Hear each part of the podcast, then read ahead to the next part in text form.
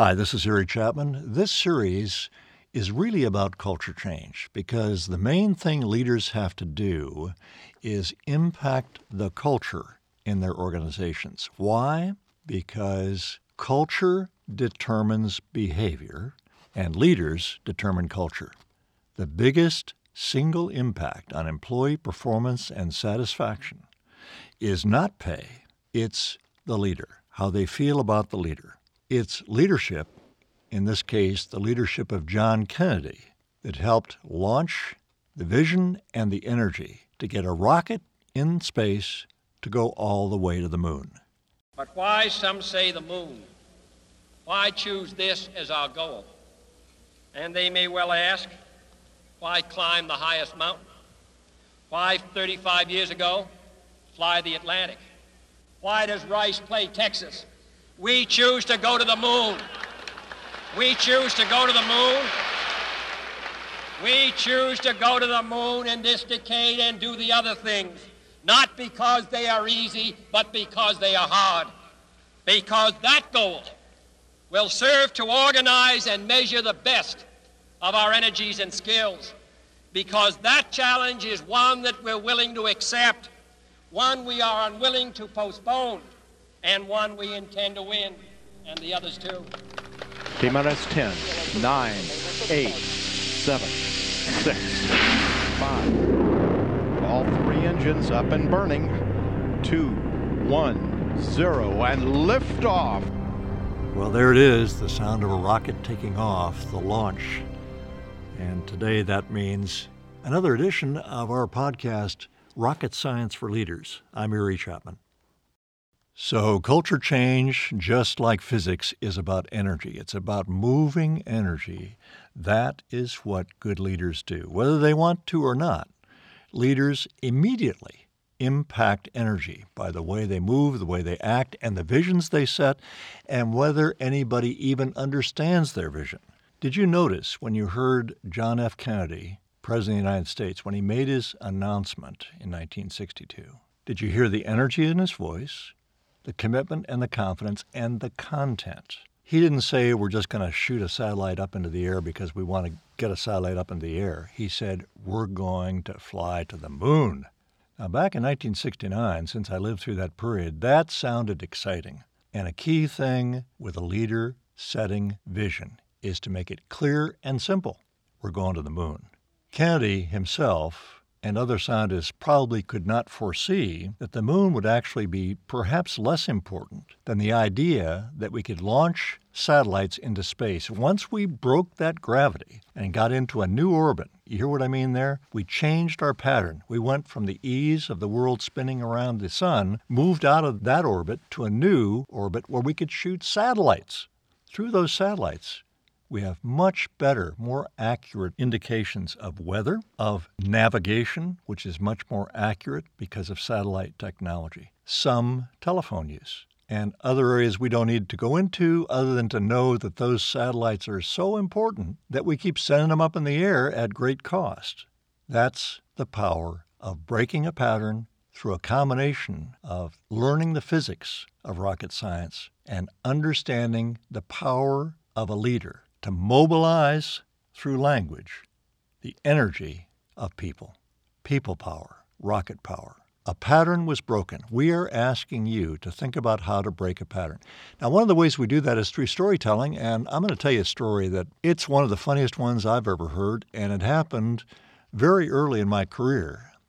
I came over from practicing law and actually being a federal prosecutor, and I came into the hospital world not really knowing how it operated because the CEO there trusted me. But the story goes like this I start out actually as a vice president. I'm running departments. And the other thing I did was to help the head of the hospital, a wonderful guy named Bruce Trum, to run board meetings. Well, I'd never run a board meeting before. So he asked me just to kind of sit outside the boardroom each day for meetings, help him with the agenda. And I did that. I sat outside the boardroom. And here's what happened the first meeting. Now, here's a setup you need to know to appreciate this story. The boardroom was right off of the cafeteria. I'm sitting outside the boardroom and I hear this clink, clink, clang, clang, clang.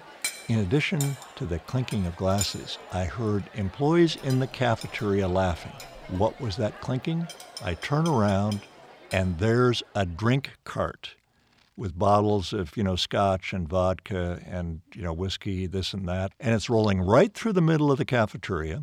And the employees, instead of being horrified, some of them may have been, are used to this routine because it happened every board meeting. Here comes the drink cart rolled through the cafeteria, and they're kind of laughing.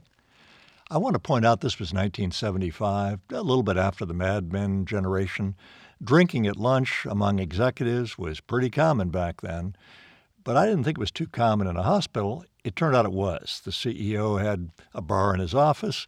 It was just a different culture than most organizations would see today. So there's the drink cart and there's the laughing employees. And after a couple meetings, uh, again, I've just been there a short time, the CEO, my boss who I report to, said, Well, Chip, that's my nickname, Chip, what'd you think about the board sessions?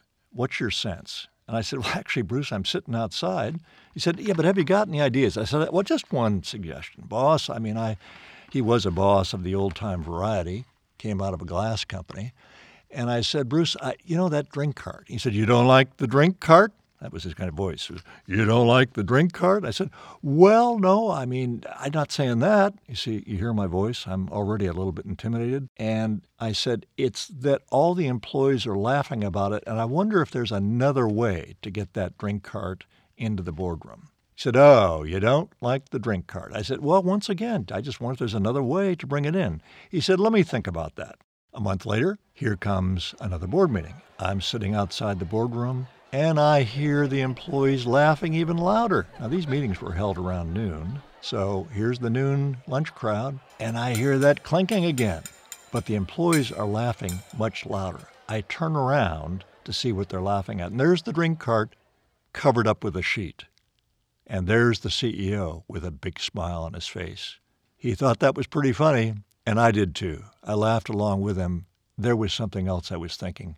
What are our employees thinking? Their board members are in there getting blasted, which was actually the case with some of them. The meetings would run on until 3 o'clock, and I'd go in to clean up, and there'd still be a couple of board members sitting there drinking away, singing old fraternity songs. I mean, it was not good for the culture. You remember our topic? It's culture. So part of the way leaders lead is by example. When I became CEO, only a year and a half later, at the age of I think I just turned 33, I eliminated that custom right away and we built a number of new things into the culture of that hospital, Riverside Hospital in Toledo, that changed the way that organization ran. Our patient satisfaction went from kind of okay into the 90s. That happened at all three hospitals I ran. We hit records for peak patient satisfaction, employee energy, clinical performance, and budget performance. Here's the way people learn we all learn by listening reading, doing, and teaching. We also learn by example, by the presence of the people around us. Let's just talk about that part right now. According to the best studies, we only remember about 10% of what we hear. Boy, that's tough because you're listening now, I hope, and you're only going to remember about 10%. And by the way, inside that, the thing you're probably going to remember is that story I just told. You might remember the rocket sound, you might remember the rocket idea, but the power of stories. And I tried to tell that one carefully, which means I tried to put some details into it. I tried to hold the punchline so you wouldn't be able to guess it.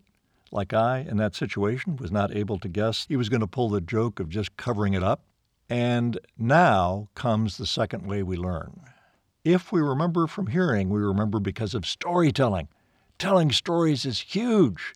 It's gigantic. It's the way, one of the ways leaders move cultures. It's through the stories. Think of the stories Jesus told. Think of the parables. I'll bet you know whether you're Christian or you grew up in a different tradition, you probably know the story of the Good Samaritan, or at least the idea. That story was first told by Jesus to the lawyer that asked him how to get into heaven. Guess what? He taught that story 2,000 plus years ago the power of stories. Now, the second way we learn is by reading. So we remember 10% of what we hear, remember 20% of what we read. We remember 70% of what we do, and we remember 90% of what we teach, which means not only that leaders have to go out and teach, it also means leaders have to let other people teach them. That gives me an opportunity to introduce a caregiver to you. She's one of my all time favorites. She was an intensive care nurse at Baptist Hospital in Nashville. She's now retired. I interviewed her about 15 years ago. Listen to the way she commits in response to my question to her How do you give loving care? And she said something off camera that you won't hear. She said, Well, you got to think of it from the patient's point of view. So here's the wonderful Deidre Hall, RN. The hardest times that I, that I have in, at, at this job is uh, seeing patients that I know that got up this morning just like I did. Took a bath, brushed their teeth, put the clothes on, and everything was fine when they left home. And somewhere in the process during the day before they could even get home, where they most of the time they don't get back home, they find some kind of dreadful news of some kind of illness that they may have or some automobile accident that they've been in or something, which has landed them in our care here at Baptist. Did you hear the concern, the compassion, as well as the competence in Deidre's voice? She told a great story as a way of explaining to me, of teaching me, and hopefully all of you, what it means to be a committed nurse. Her energy, I can tell you, flows from her dedication to her calling. She doesn't see her work as a job. She sees her calling as helping people as a nurse, helping people whose lives have suddenly been shattered. That's why they're in her area, the neurointensive care unit. People typically with brain or spinal cord injuries, people with giant life changing events that may have occurred suddenly. And boy, are they lucky when they get Deidre. So, the most important thing for us to understand is this it's your role as a leader in culture change. And you may be wondering, well, how do I do that? I'm going to give you some practices to follow today in a pattern that we call idea, action, and reflection. So I'm going to offer an idea. You go out and try it, and then you reflect on it. Now, if you try it and you don't reflect, you may not have learned. So recall that pattern where it's 10%, that we recall. That means, by the way, when you're talking to people, no wonder we have challenges around professional communication with patients. We explain it, and then we find out they didn't get it. And we ask them to fill out the form on communication, and they give a low score perhaps because they didn't understand what we thought we said clearly. We only remember 10% of what we hear. Now we hand them an instruction sheet. We've kicked the percentage up to 20%. Still, do they understand the directions? If we asked them to kind of repeat back to us what they got, then we increased our chance that they understood, but we still don't know if they've acted. And if they say it back to us, that means we're giving them a chance to teach us what they've learned. So now here's you, and the idea is energy movement, and here's the tool. I invite you to go out among your leaders in the hospital or hospice or nursing home where you're working and use the power of affirmation.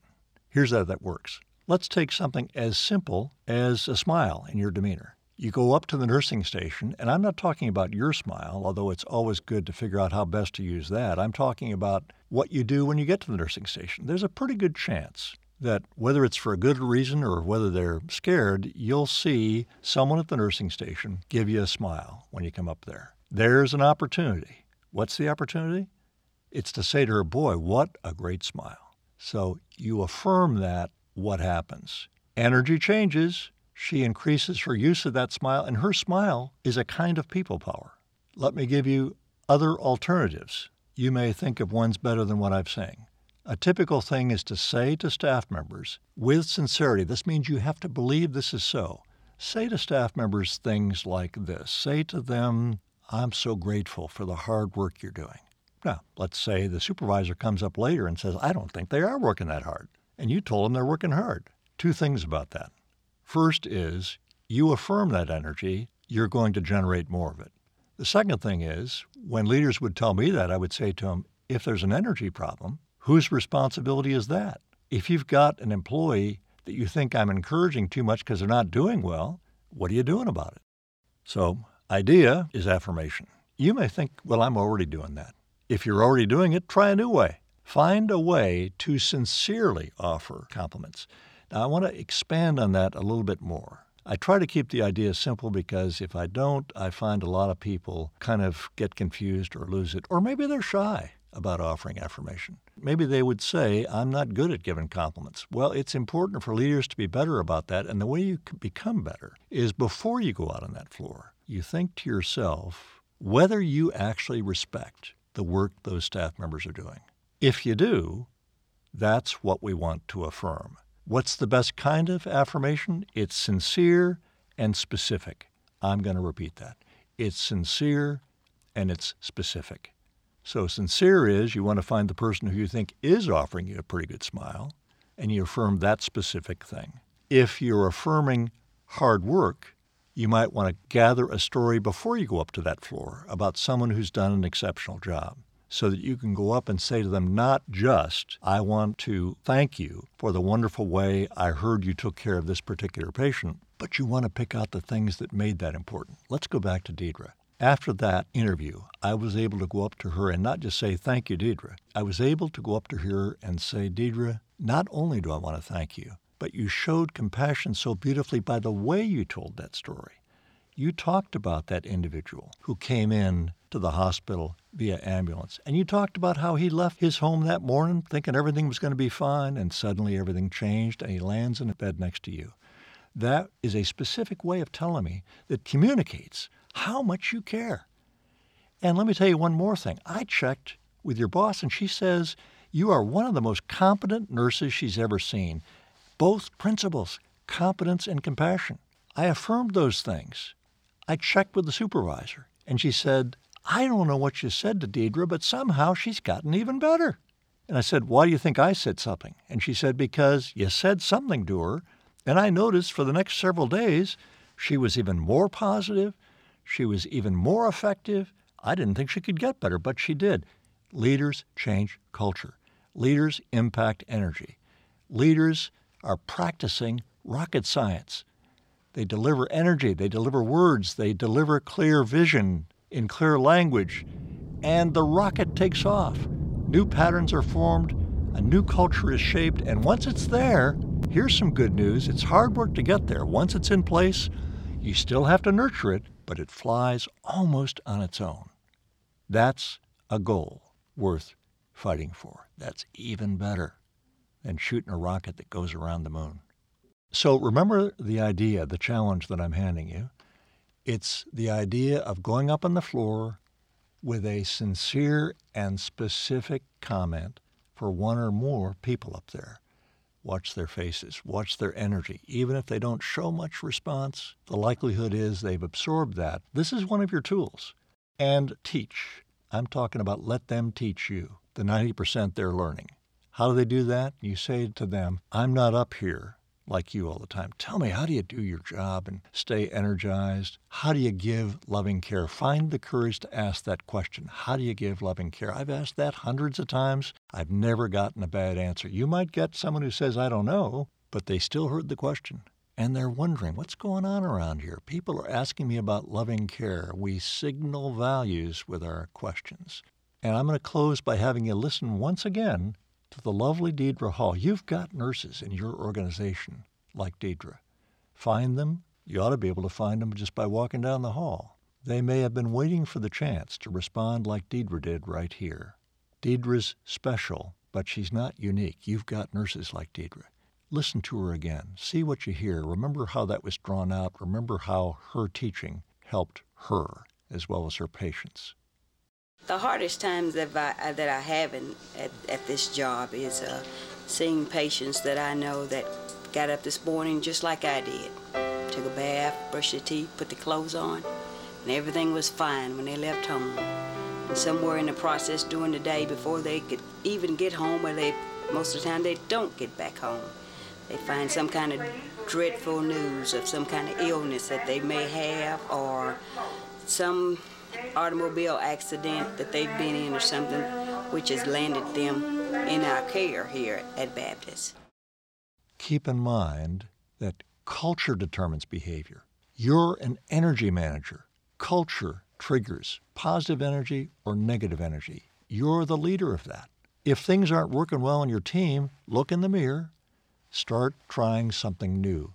keep using the same thing, you're not going to get different results. You need to break into a new orbit. Find the fuel. You can do it. Try this idea. Then reflect. Did it work? And then try it again and try it again and try it again and reflect again. And over time, this is one of the tools that will help you move energy in your team. This has been Rocket Science for Leaders, and I'm Erie Chapman, urging and encouraging all of you to live love, not fear.